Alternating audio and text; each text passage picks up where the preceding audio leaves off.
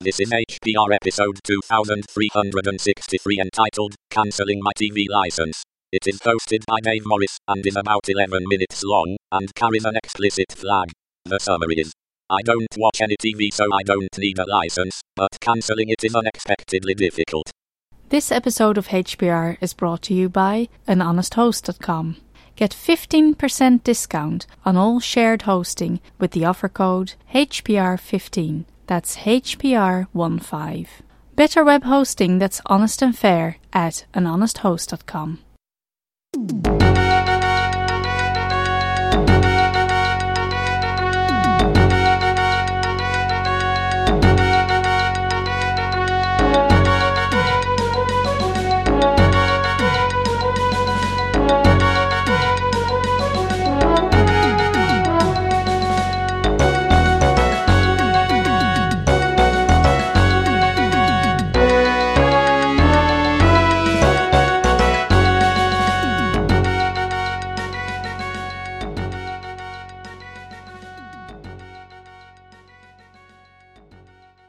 Hi everyone, this is Dave Morris. Welcome to Hacker Public Radio. I'm doing a quick show. I always think they're quick, they're often not. Tonight, um, because the HPR queue is quite low, in fact, very low, frighteningly low, so I'm going to rattle something off that came to mind today. So, my show is called Cancelling My TV License. It's probably means nothing to a proportion of the audience, but uh, you might learn something about the, the weirdnesses of British TV. So I'm just going to read read you a bit of a story, tell you a bit of a story. It's, it's in the notes. First thing was I got a letter, July this year, 2017. I re- got a letter from the organisation that calls themselves TV Licensing, and these are the people that manage the TV license. It costs 147 pounds a year to be licensed to receive television. Quite exactly what TV is a little bit vague. It, it, was originally BBC TV, but now it seems to have broadened somewhat. They said they'd be taking this money on the 1st of August.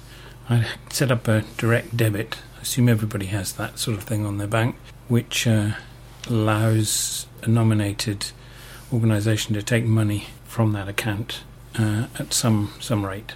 They were going to take this, and course, they've been doing this for, for years, and I'd pretty much forgotten that I'd set this up, though if you'd asked me, I'd have said, well, obviously, but I'd forgotten. We watched a fair bit of TV in this house when my kids were small and as they went moved on into their teens, but we watched, we didn't watch cable or anything like that, we watched over the air channels, and then as digital TV occurred in the UK, I bought a device which set top box style thing, except it was a PVR or DVR, which you could record stuff on. And it took in the digital signal from Freeview, which is a service in the UK, and turned it into analog output for my old analog TV. You know, the sort of thing, TiVo ish type of thing. I retired in 2009, watched some TV then, but was getting really fed up with it. By 2013, my kids were more or less left home. One went to university, and the other one lived with his girlfriend. So, because the quality of TV was going down and down and down, you'll hear the cat in the background because she's running up and down. I decided I didn't want to watch TV anymore. So from 2013, I stopped watching television entirely. So when this letter arrived, I realised that since then, I had been paying this TV license without using it. Not not been using the service at all. Been paying for it. So this this galvanised me into action. I don't galvanise very often, but uh, I did this time. I was really f- fed up with TV licensing and myself for being so slow. So this old analog CRT TV sitting in the corner of my room and the PVR, um, they got chucked. The TV went to the recycling centre. Big heavy thing. My son helped me. The PVR I'm going to hack for the disc maybe and uh, anything else that's useful in it. So the next thing I did was to cancel the license. And the letter that I'd received told me on the back what I could do it, there were certain requirements listed. Never watch or record programs that they as they're being shown on TV. So that's one criterion. I never download or watch BBC programs on demand, which is another thing I don't do. And I don't do this on a TV or a computer or a laptop or a mobile phone or tablet or games console or any of the things they listed. So I called the number on the back of the letter, which I think was a free phone number, but I'm not sure. I need to check that. And I was able to cancel. I simply gave them my license number, my details, and they said, okay, fine, cancelled. And he said there'll be a letter of confirmation coming through, and uh, that would that would be the, the, the that would prove that it all happened and that uh, I could show to anybody who needed to know. Will, I asked if they would cancel the direct debit. It's really, really for me to do. Whether they they'd stop taking money from it, whether I should just cancel it. And he said, cancel it yourself. So I did that pretty much after I'd hung up the phone. So a few days later, I got the confirmation letter, which is called, which I think is really odd. I keep having to reread this. Your no license needed confirmation. It's hard to know where where to put the emphasis in there. Your no license needed confirmation. Your no. Anyway, it, the thing that, that I got was a thing they called the no license needed. Very strange. But anyway, it told me that my no license was valid from July 2017 until July 2019, when they want you to confirm and go through the whole process again. It also said in the letter I might get a visit to confirm that a license isn't needed, which sounds ominous. There was a friendly leaflet accompanying this letter that said it had loads of questions and answers, one of which I particularly like. Can I be prosecuted for watching BBC programmes on BBC iPlayer without a licence? That's their their online service that lets you watch programmes that have been either live, I think, or sometime soon after live. And the answer was yes, you can be prosecuted. From the 1st of September 2016, you risk prosecution and a fine of up to £1,000 plus any legal costs and or compensation you may be ordered to pay. So, you know, nice and friendly stuff.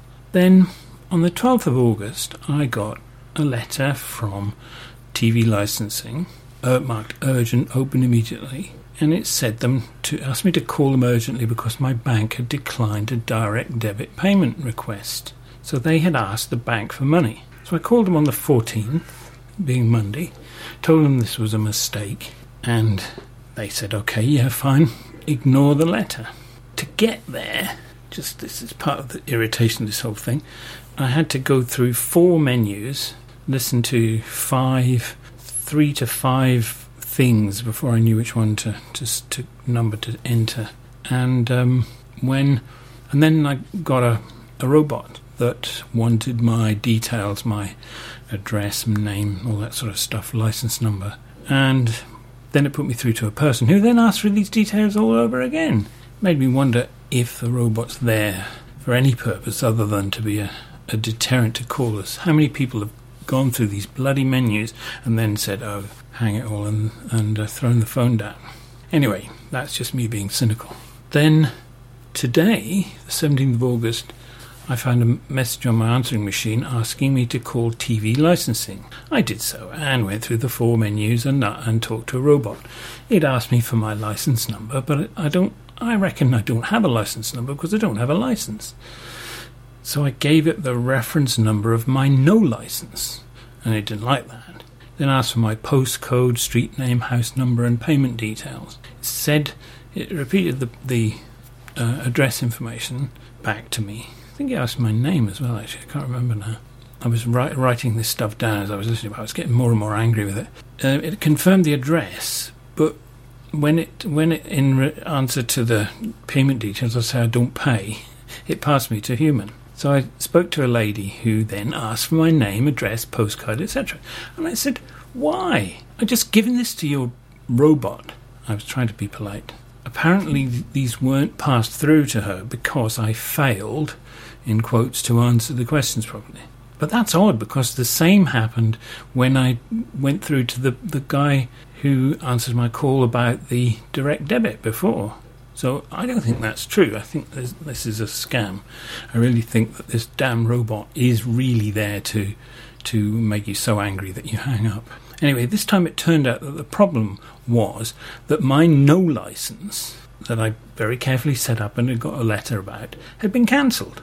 I said, why? No reason. I asked why if such a thing like this that I'd carefully set up and been given the expectation that it was going to stay for two years, why, when it had been cancelled, nobody told me? And I didn't get an answer to that. So that's a chapter of accidents. I was so angry about this. I'm not usually a person to get very angry, but it made me really livid that I just ran off and wrote this down to share it with the HPR audience, just to give you some idea of the ridiculous bureaucracy that uh, is running this this nonsense. So it seems that the TV licensing thing has got one of the worst systems for managing its quotes customers. Because we're not customers, we're victims. I think it's the worst on the planet. I think.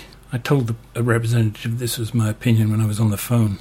I also said, I hope you're recording this and it will get passed up to your senior people so they can do something about this rubbish system.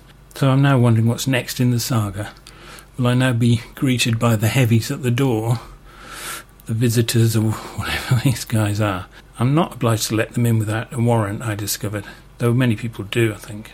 Am I going to get a legendary TV detector van outside the house? These things certainly have existed in the past. I'm not sure whether they do anymore. But if they do, I'd love to see one and take a picture of it. I could send it to the 2600 guys. They would be one. They would be very, very happy to see that. Am I going to get another spurious money demand? Oh, we tried to take money from you, but we couldn't, and you're a very bad person. Or am I going to get another unexplained loss of my details? They pretend that I, I, I don't that I don't have a no license. anyway, although this has been very frustrating and bad, at least it gave me something to write about and talk about for HPR.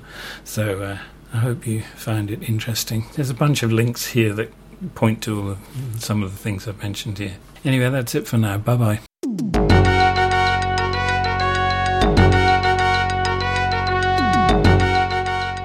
You've been listening to Hacker Public Radio at hackerpublicradio.org. We are a community podcast network that releases shows every weekday, Monday through Friday.